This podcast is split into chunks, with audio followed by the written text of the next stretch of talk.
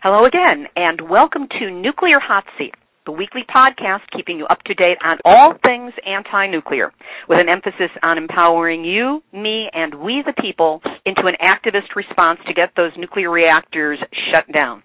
My name is Libbe HaLevy, and the reason that I do this podcast every week is that I was one mile from the nuclear accident at Three Mile Island when it happened which still has amazing resonance in my life and in the lives of so many others. And this program, this podcast, is my citizen activist response in the wake of Fukushima on all things nuclear.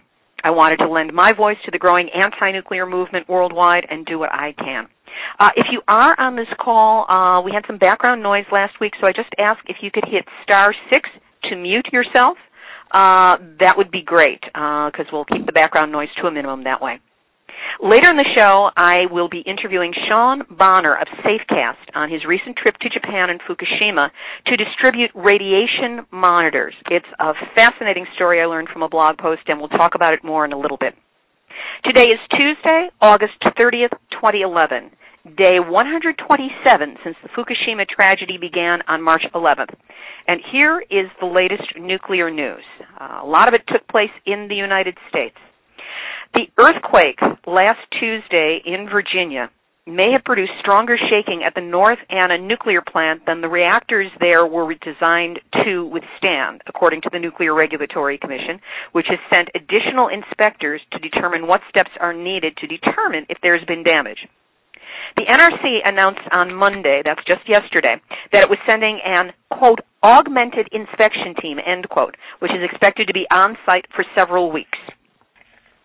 Before, the reactors at North Anna shut down automatically because of the earthquake, which was centered about varying reports 10 miles away, 3 miles away, 4 miles away. Let's put it this way, really close. Uh, before the quake disrupted access to off-site power supplies, uh, was when both reactors shut down automatically. Both are now in cold shutdown, which means that their fuel is no longer producing much heat and the cooling water temperature is below 212 degrees. The plant owner, Dominion, reported to the NRC on Friday that the plant was in unanalyzed condition because preliminary laboratory analysis of a mechanical sensor called a scratch pad showed that the ground motion, quote, potentially exceeded, end quote, the level for which the plant was designed. A Dominion spokesperson said an initial walkdown had found some thermal insulation shaken off pipes carrying steam or hot water and damage to some electrical conductors on top of the transformer. In addition, an office building at the site, which was built to commercial, not nuclear standards, has cracks in the foundation. This is talking about the material that is available above ground and visible. But there is concern, uh, according to Paul Gunter of Beyond Nuclear, we are most concerned about buried pipe that carries radioactive water underneath the plant that could very well have ruptured, broken, and be leaking into groundwater. This plant was four miles away from the epicenter 4310, really close. So I would say that without question, there would be damage to pipes, concrete retaining walls, things like that. At the time of that quake, there were a total of 12 incidents at nuclear sites uh, as far away as Michigan that were labeled unusual events, which is the lowest level, the first level. Shouldn't say lowest. Any unusual event around a nuclear reactor is not a good thing, but it's the first level of reporting at the NRC. So that was a very powerful quake and um, really set us up for further awareness about the fact that there are nuclear plants that are uh, that are volatile and um, they are at risk in any kind of natural disaster. Speaking of which, we of course had Hurricane Irene last week, which very fortunately was a uh, a, a Category One hurricane by the time it hit ground, and then got downgraded to a tropical storm. So we weren't hit with the worst of the winds but there was a ton of rain that happened, and in the wake of Irene, uh, there was a transformer explosion that happened just yesterday uh, in a turbine building at the uh, Calvert Cliffs nuclear plant in southern Maryland. Uh, according to a spokesperson for the operating uh, firm, uh, Constellation Energy Nuclear Group, uh, he said an unusual event had been declared hate that term, um, that heavy wind gusts associated with Hurricane Irene blew a large piece of aluminum siding from a building nearby, which then struck the facility's main transformer. And as I said, the day after that happened, there were reports of an explosion on the property uh, of a turbine building, not the nuke plant itself, but a turbine building. So, and and today, just today, there was a report of an unusual event at our old friend Fort Calhoun on the banks of the Missouri River. Uh, it was later rescinded. It turns out that the water level there is now at 1,003.56 feet above sea level, which means that for the first time since uh, late May, early June, it is below flood level. No word if the berm is still in place. However, what all this points to is the fact that the most usual thing out there is an unusual event being reported to the NRC about what's happening at nuclear plants around the country. Now, in the wake of this, um, actually it was after the earthquake, but before the uh, the rain, before the uh, hurricane, Physicians for Social Responsibility called for immediate action to improve safeguards at nuclear reactors vulnerable to seismic events such as the 5.8 magnitude earthquake that happened last week. Uh, quote, the events highlight how absolutely essential backup safety systems are for nuclear reactors. In this instance, only three of four backup generators, he's referring to the North Anna plant, only three of the four backup generators functioned as they should. We were lucky. And that's Peter D. Wilk, who's a doctor and the executive director of Physicians for Social Responsibility. We call on the NRC to uphold their duties and begin reviewing and implementing the Fukushima Task Force recommendations promptly. Anything less can only be perceived as willful blindness. Now, the, in July, the NRC issued a report from its Fukushima task force with preliminary recommendations to improve safety and backup systems in the U.S. reactors. Uh, that's what Dr. Wilk was referring to. Another doctor, Andrew S. Kanter, who's uh, president-elect of Physicians for Social Responsibility, said, quote, yesterday's quake was a wake-up call. The NRC should begin implementing the recommendations of the Fukushima Task Force immediately and uphold their vital responsibilities to protect public health and safety. How many more near misses will be enough to convince the NRC that urgent action is required? Uh, that's a really good question because it seems that cumulatively this summer we have been faced with fires, floods, earthquakes, all kinds of threats to nuclear plants, and we've just barely escaped each time. There's no saying that our luck is going to hold on this, and luck is not a word that should be used anywhere in proximity with the conjoined words nuclear reactor. Uh, next week, I'm very happy that we will be talking to Dr. Robert Gould of Physicians for Social Responsibility on uh, exactly what radiation does to the body and why we should be very wary um, about nuclear reactors and get them shut down. Now, I have a lot of information about Japan. At this point, I would like to know if uh, Sean Bonner is on the line. Sean, are you there? Yes, I am. Oh, Sean, how wonderful to have you here. Well, let me get your information out because I've got so many pieces of paper here. I can't. Here's the right one. I'm so delighted to have you on the call, Sean.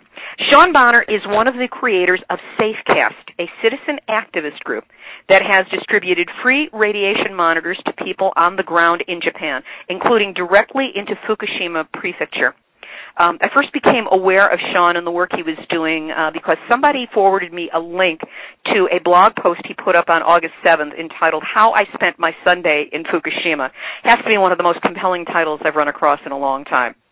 And I was so taken with the precision and the clarity and the the lack of emotion, but still the emotional charge that I received from reading the information, that I decided I simply had to interview him for Nuclear Hot Seat, and he agreed. Sean, welcome. Thank you very much for having me. My pleasure. So, tell me, how did SafeCast get started, and how did you start doing this work? Uh, well, I have a lot of friends in Japan. I, I visit there quite frequently, and uh, after after the earthquake on 311, naturally I was just in touch with with everyone uh, there that I knew, you know, to find out what was going on, find out who was safe, you know, if there was any problems, if there was anything I could do. Um, I'm I'm sort of connected to a, uh, a community of, of sort of hackers and builders who can, you know, fiddle with hardware and um, build things really quickly if if need be. Uh, you know, so I just sort of reached out to see see what we could do. Um, and our first our first thought uh, with several of, of my friends on Japan you know, on the ground in Japan was, well, let's just get this this data together because nobody can find out what's going on. So we'll just we'll just find the data online and put it in a better a better format for people. So that was the initial start. Mm-hmm. Uh, but it, so you just started out by searching online, assuming that it would be there. Yeah, we we thought that we could just you know find different sources, aggregate it together, uh, throw it into a map, um, you know, and then it would it would be understandable to the layperson. Um, but unfortunately, the data didn't exist. So, what when you discovered that the data did not exist, what was the response to that? Well, it, you know, we weren't too shocked, honestly. I mean, we were a little surprised, but you know, prior to 311, none of us were were involved with radiation monitoring anyway uh, to begin with, so we hadn't really heard much about it. And uh, you know, so so not knowing, so finding that it wasn't there wasn't really that surprising because we hadn't heard about it before uh, on our own anyway. So we thought that the solution to that would be very simple, uh, that we would just buy a bunch of Geiger counters and then distribute them to people, uh, thus creating this data, and then we'd be able to hand it to people, and then we'd be done. So, but that also turned out to be a bigger problem because the Geiger counters themselves didn't exist. Wait, say that again. The Geiger counters.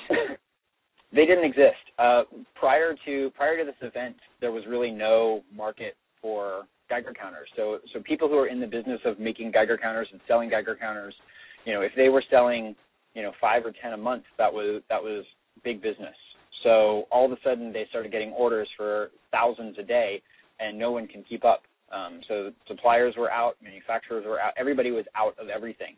So our plan to just go buy a bunch of equipment uh, was completely impossible because the equipment just wasn't there. So what did you do then? Well, so then we started reaching out to all the manufacturers uh, and seeing what we could do, and we we ran into a bunch of very helpful people who started giving us the little bit of stock that they had. They started giving us the parts of the unbuilt sensors um, that they hadn't quite gotten put together at plants yet, so we were able to take those and build our own devices.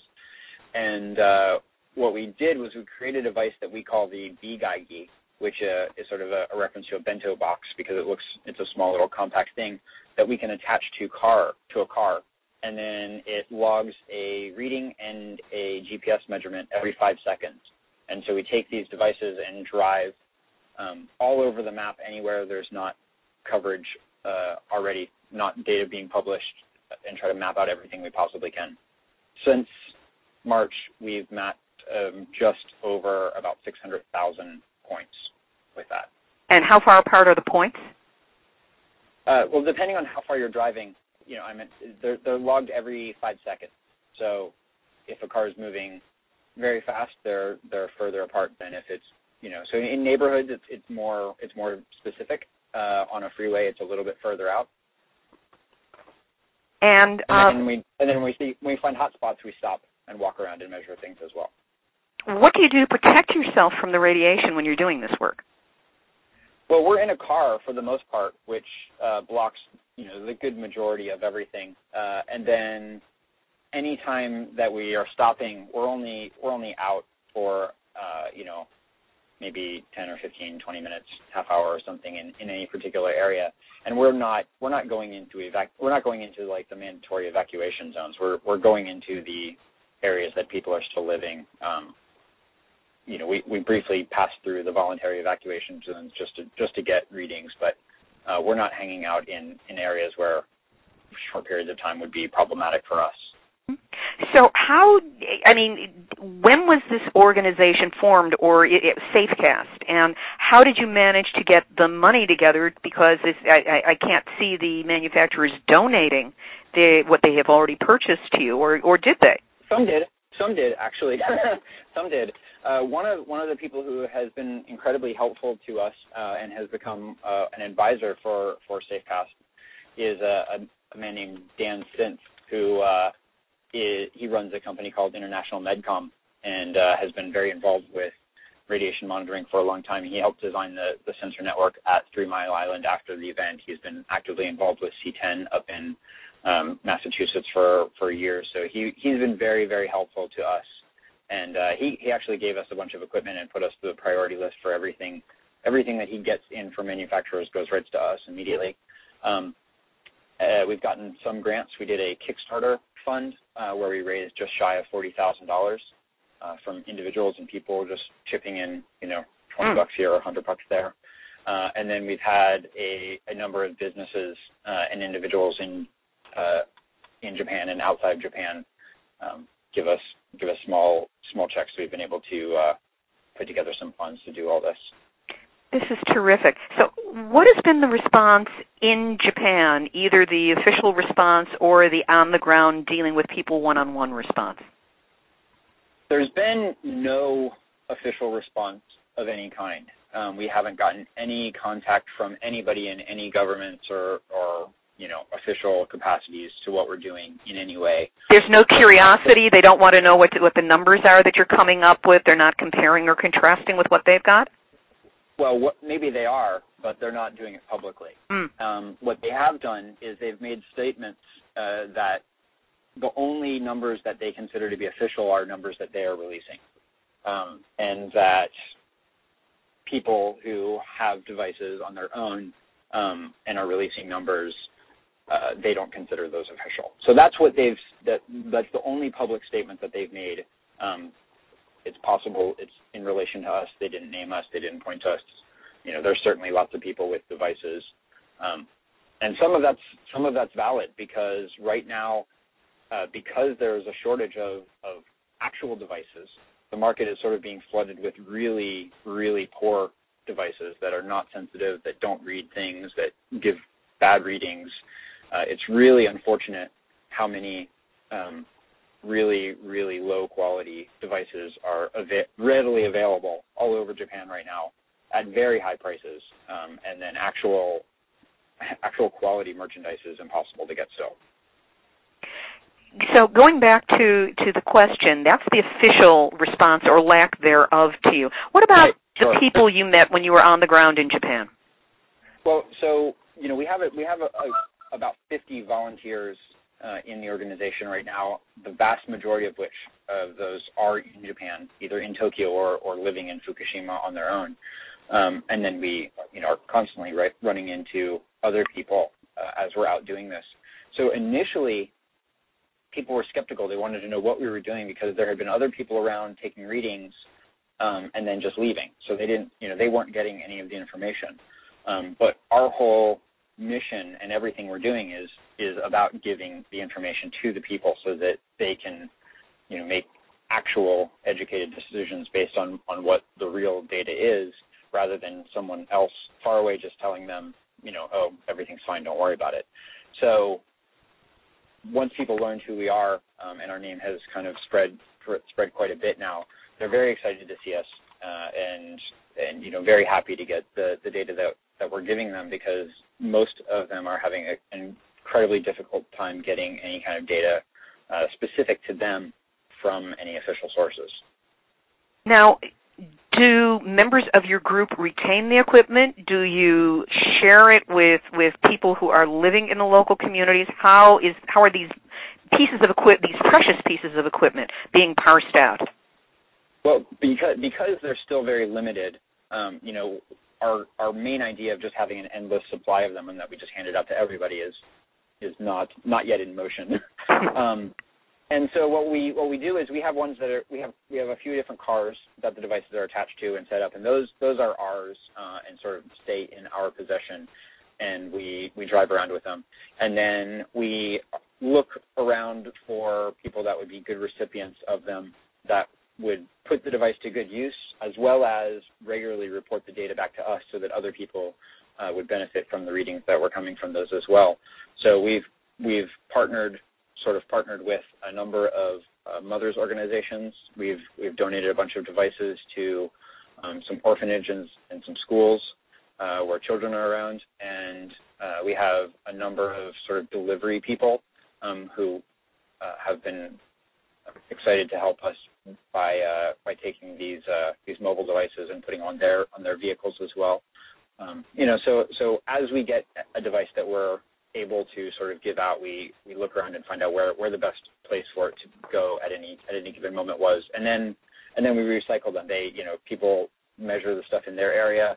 If they're not going to be doing new new stuff with it, they they give it back to us. and then we can measure more. Uh, ideally, we'll be able to give things out on a more permanent basis, but right now we, are still limited on by the equipment availability.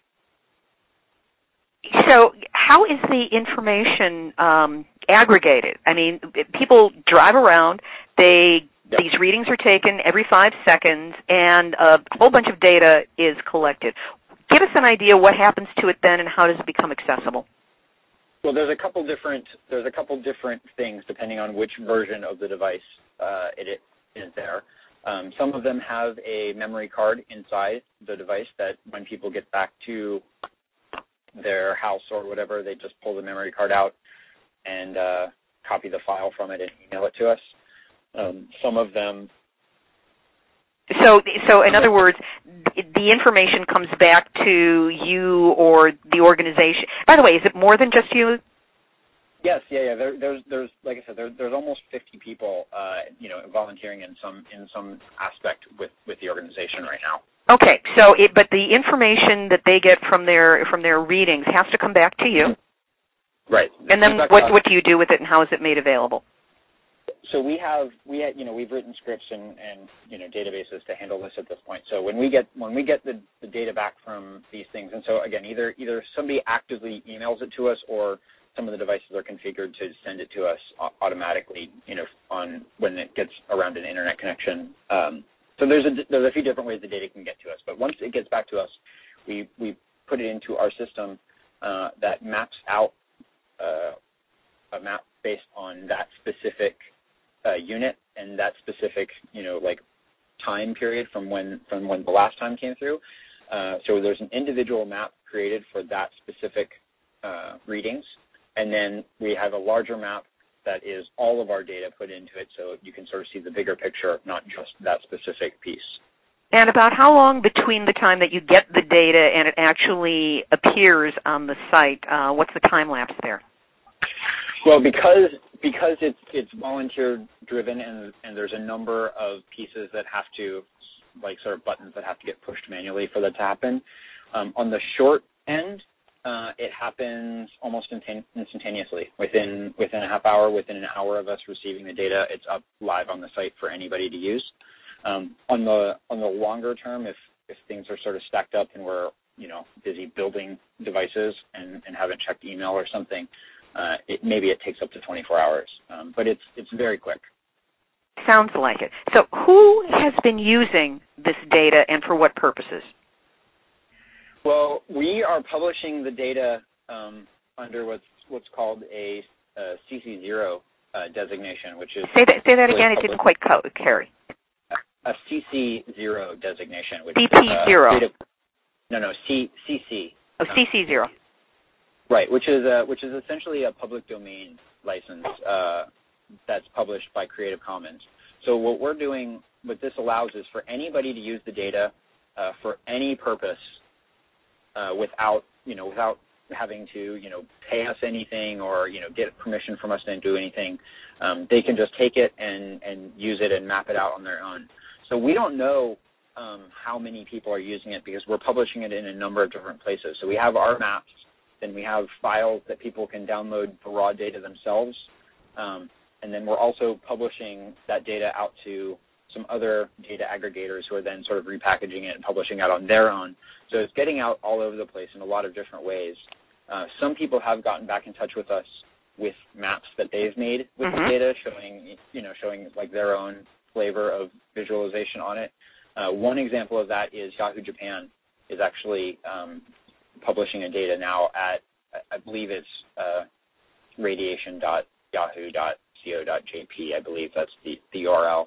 They uh, they're using our data for for their radiation maps. Could you repeat that URL a little bit more slowly? Sorry, I, am I'm, I'm trying to remember it off the off the top of my head. So, so here's what you do: send it to me in an email. I'll make sure it gets perfect. up on on our sites. Okay, perfect.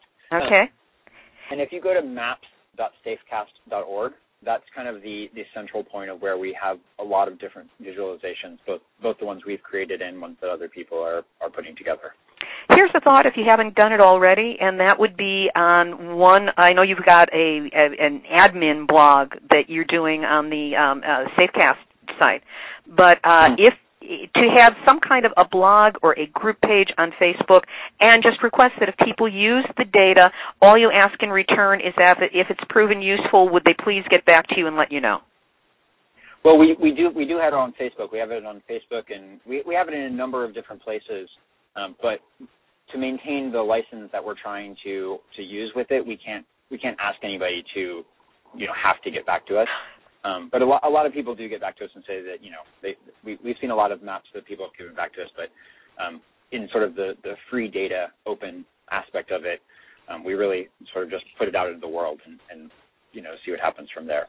I'm so struck with the generosity of heart and spirit um, that is being shown by, by citizen activists all over the place in creating the response that deserves to be coming from government and officials who are supposed to be doing this as part of their jobs.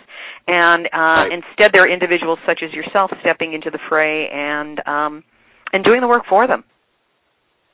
Yeah, it's you know, I mean, we we're we're creating the stuff that we assumed would have already been there. Um, you know, and it's disappointing that it wasn't.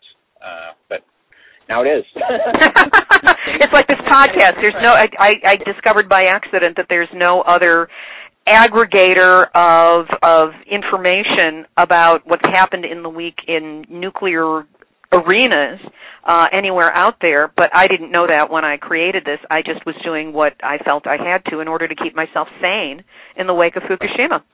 So let's open this up. Is there anybody on the call who would like to ask Sean Bonner of Safecast uh, a question about his um, citizen activist group and the monitoring of radiation that they are facilitating in Japan? Oh, they're a shy group. Anybody? Tim? Kim? Ellen? Okay, Tim, what I would like to know now is how can we support you in the continuation of this work? Uh, well, the two the two best things that we can that we can do is continue to get the word out. We want to you know we want to let people know that that we have this data, that we're creating more and more of it, and, and that it's available on the site and people can use it because that that is the main goal of this is to get the data out to people. So the more people that know about it, the better. Um, and then on top of that, it's really donations. You know, the, the devices that we're that we're making, we, we have a breakdown on the site. You can see exactly how much uh, each device uh, costs. You know, and, and each sort of system that we're using. Um, but for for one of the the drives, um, like uh, like the one that we did on on Sunday that I wrote about that that you saw in my blog post, you know, with gas and tolls and everything, you know, by the end of the day, that, that costs about five hundred dollars to do every every every day that we do it. And we have we have people who are who are doing that, you know, three three or four times a week sometimes. Um, so really, like any any little bit of funding that we can that we can get, you know, helps helps pay for for one of those drives or helps buy buy another Geiger counter or some more tubes that we can put into something. Um, but but those are those are really the two big things that we need right now. And if we were to uh, donate to you, where would we find you? On if you go to safecast.org, uh, then the donation option is, is right there and, and, very clear. And that's safe S as in Sam, A F as in Frank, E cast like broadcast or podcast dot org. Uh, and uh, is there a button, what a PayPal button to click on, something like yeah. that? Yeah, ex- exactly. Sean, I want to thank you so much, um, first of all, for your heart and your spirit in stepping forward in this way to be of such phenomenal service um, to the people of Japan and to the rest of the world in getting this information out. And I specifically want to thank you for having agreed to come on Nuclear Hot Seat today and share your information with us. Oh yeah, yeah, of course. And, and like I said, you know, it's it's not just me. We have we have a bunch of people who are, uh, you know, doing this on a much more regular basis. I'm sort of just trying to trying to help point things in the right direction and, and helping out where I can. It's wonderful. I, uh, by that, I didn't mean just you specifically, but everyone who's involved yeah. in this endeavor. And uh, in the future, if you have a breakthrough, if you have an observation, if something comes forward that you think would be of interest to the listeners, please get back in touch. Let us know. I would be happy to feature it on the show. Great. Thank you so much. Thank you.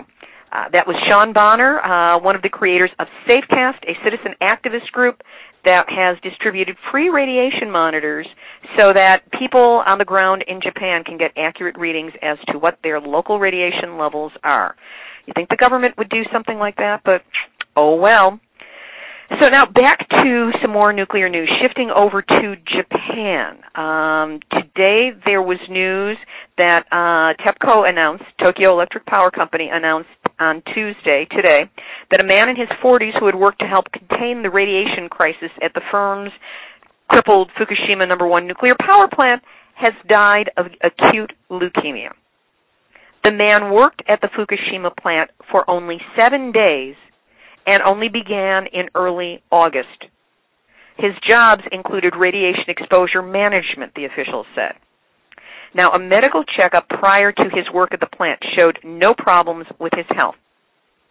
TEPCO says the man's death had nothing to do with his work at Fukushima. I don't even know how to respond to that one. Pay no attention to the man behind the curtain is what they're saying.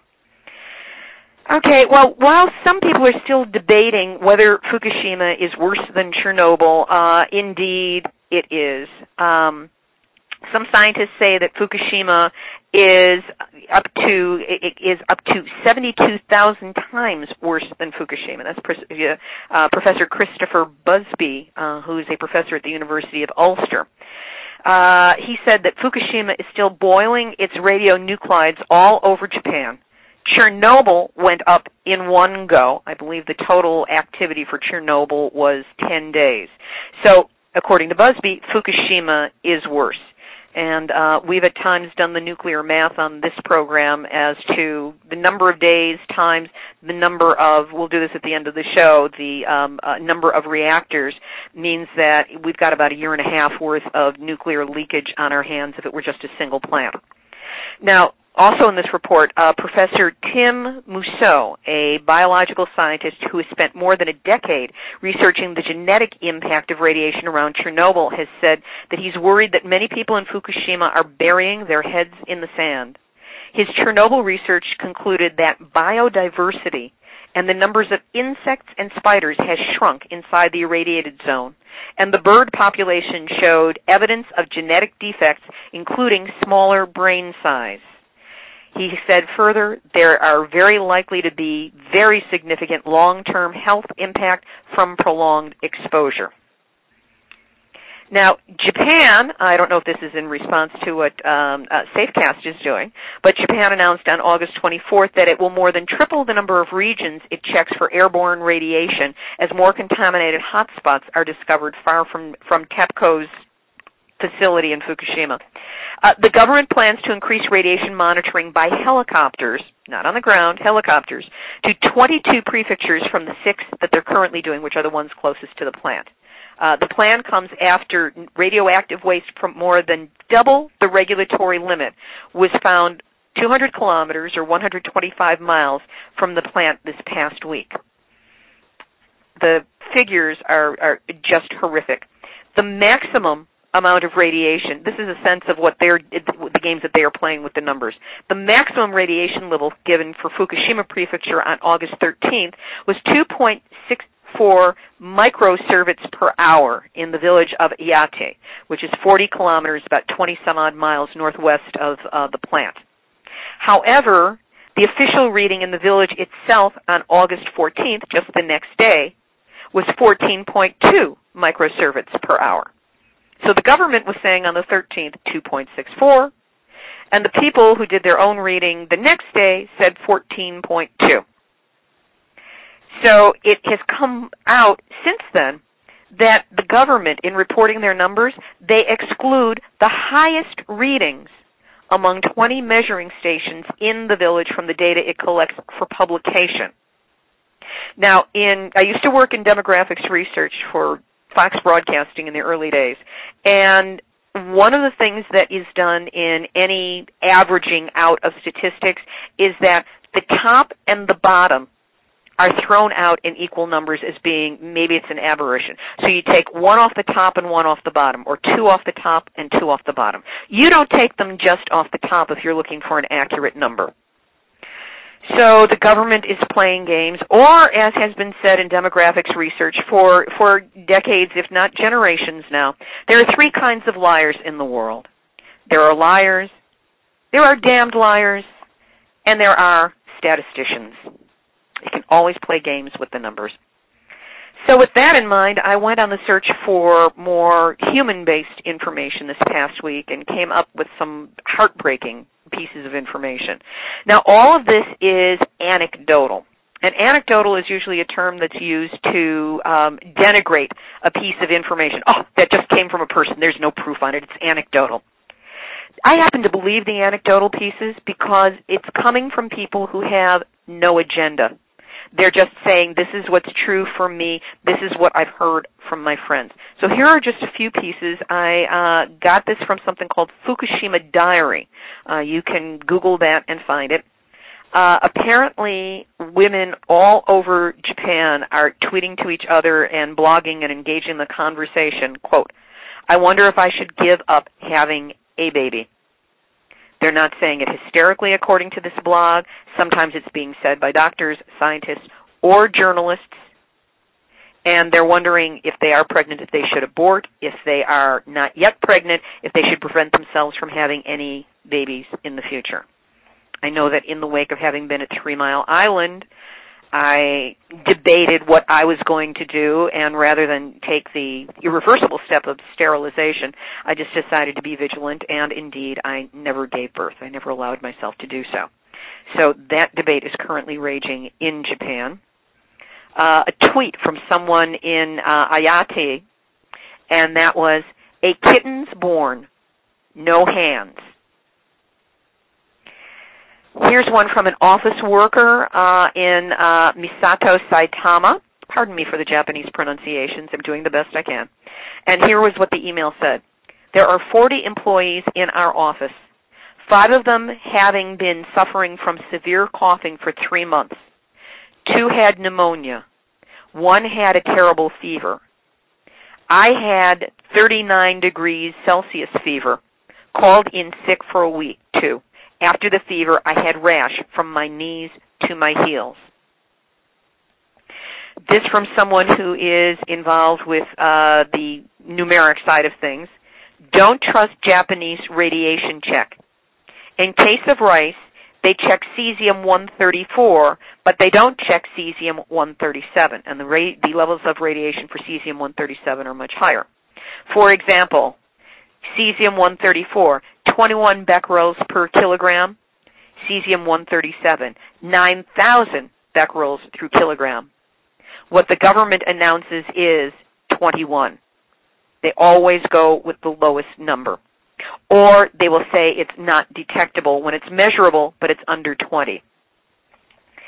So this is what people are on the ground are saying and are doing. And here's just one additional, here, here, here are two additional pieces with some uh, statistics in of interest. Someone did a search on earthquakes that were higher on the Richter scale than 5.0 that occurred between 1970 and 2000. Very interesting results. England had no earthquakes in that time that were 5.0 or higher. France had two.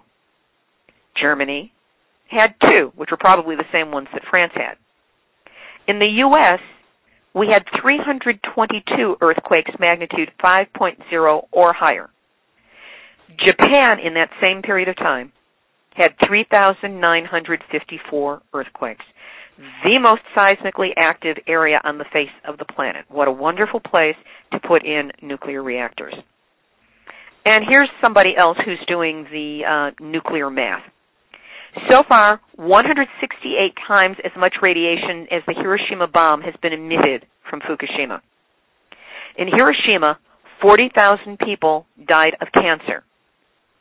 Multiply the 40,000 from Hiroshima times 168 times the radiation in Fukushima.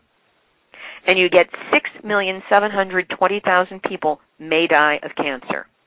Now, it's been estimated that 8 thousand times as much radiation as the Hiroshima bomb will be emitted in total from Fukushima Daiichi. 40,000 people who died of cancer in Hiroshima times 8,000 is 320 million people may die of cancer in total from this event. Currently, the Japanese population is 120 million people. So let's get a little bit better news going. Um, I always include some holistic information that we can use to preserve, build our health, um, protect ourselves from radiation. And I found some very interesting statistics online uh, about the use of spirulina which is a super green sea algae that's used as a food supplement in holistic environments. That a British company, Earthrise UK, sent spirulina tablets and powder to clinics in Belarus for the treatment of children suffering from radiation sickness after Chernobyl. Earthrise sent their material, their shipments to Children of Chernobyl Committee in Minsk, and Soviet physicians used the supplements in clinics in Minsk and Grodno, Belarus, as well as Kiev, Ukraine. By taking 5 grams of spirulina a day for 45 days, the Institute of Radiation Medicine in Minsk found that children showed enhanced immune systems and T cell counts and reduced radioactivity. The Institute also reported regeneration of bone marrow, spinal fluids, blood, and the liver. Dangerously low white blood cell counts of about 1,000, which are typical of leukemia, rose to an average of 3,000 in 20 days just by taking spirulina, the super blue-green algae. Spirulina produced rapid improvements in the health of the treated children compared to others who did not receive the algae. In particular, spirulina reduced urine radioactivity levels by 50% in only 20 days. So the Institute developed a special program to treat 100 children every 20 days with spirulina just run them through the program. Amazingly, health restoration was reported even when radiation sickness was so advanced that the children's eyeballs were bulging out of their sockets. Furthermore, the healing occurred during continuous presence of radiation, as well as the presence of radiation contaminated food and water sources. So, summing this up, spirulina accelerates, it seems to accelerate by these reports, not medical advice, just passing along information, but it, spirulina accelerates the evacuation of ra- radionuclides from the human body. Now, I got this information from a free ebook that is available if you put in the URL radiationdetox.com. It will redirect to another website URL, but that will be the access. The book is absolutely free, and uh, looking at it, it has some extraordinarily good information about detoxing from uh, radiation. So uh, again, radiationdetox.com. So it's time for a little bit of activism so that we can have a sense of fighting back. The best way I have found to get out of depression and despair about what's going on in the nuclear based world is to just take action. So here's a report from our friends in the Midwest. Hello, my name is Michael Keegan. I'm with the Coalition for a Nuclear Free Great Lakes. Uh, I represent a coalition concerned about 20 percent of the world's surface fresh water being ringed by 60 nuclear power plants. There are 37 nuclear plants directly in the watershed and another 23 just outside, which means that the windshed and the watershed of the Great Lakes Basin is at risk of an accident from a nuclear power plant, potentially losing 20% of the world's surface fresh water. Um, and we are gearing up for a presentation to the International Joint Commission, which will, will be holding proceedings in the Detroit, Michigan area, October 12th through the 13th and 14th. Google Don't Waste Michigan. Uh, we have a web page, and from there they could get my email address and uh, contact me via email, and we'll get them plugged in. So that's for people in the Midwest, and there are a lot of activist opportunities around the country. Uh, this from our friends at NIRS, N-I-R-S, Nuclear Information and Resource Service, uh, NIRS.org. The Blue Ribbon Commission is coming to town. The Blue Ribbon Commission is coming to town. Tell them what America really thinks about a nuclear future. So the Blue Ribbon Commission on America's Nuclear Future is a group that is set up to canvass the around the United States for uh, in a town hall kind of a format so that people can speak out. and it may be coming someplace close to you. On September 13th, it will be in Denver, Colorado. October 12th in Boston, and interestingly, it's meeting at the Harvard Medical School Conference Center. That would be a good one to be on the fly on the wall or be a participant. In addition, on October 18, it's going to be in Atlanta, Georgia. October 20 in Washington, D.C., and October 28th in Minneapolis, Minnesota. Now, I suggest that you go to the NIRS site, N like Nancy, I-R-S like Sam, dot org, and check out their talking points on the BRC, the Blue Ribbon Commission, the BRC's report. Um, they have a lot of information there that any one of us can print out and take to one of these meetings. And uh, they are going to be joined at these meetings um, by groups that are organizing locally to participate, including regional groups of the Physicians for Social Responsibility, many chapters of that, and also some Sierra Club groups are mobilizing. If you wish to, uh, you can uh, contact um, Physicians for for um, Social Responsibility activist Morgan Pinnell at 202 587 5232. Cut to the chase. Go to nirs.org and look for this information. They have a lot of strategies, a lot of information as to how you can become involved and have your voice heard as to what you want to see happen with America's nuclear future, which is could we go back in time and just not take this path? Not possible, but to have your voice be heard.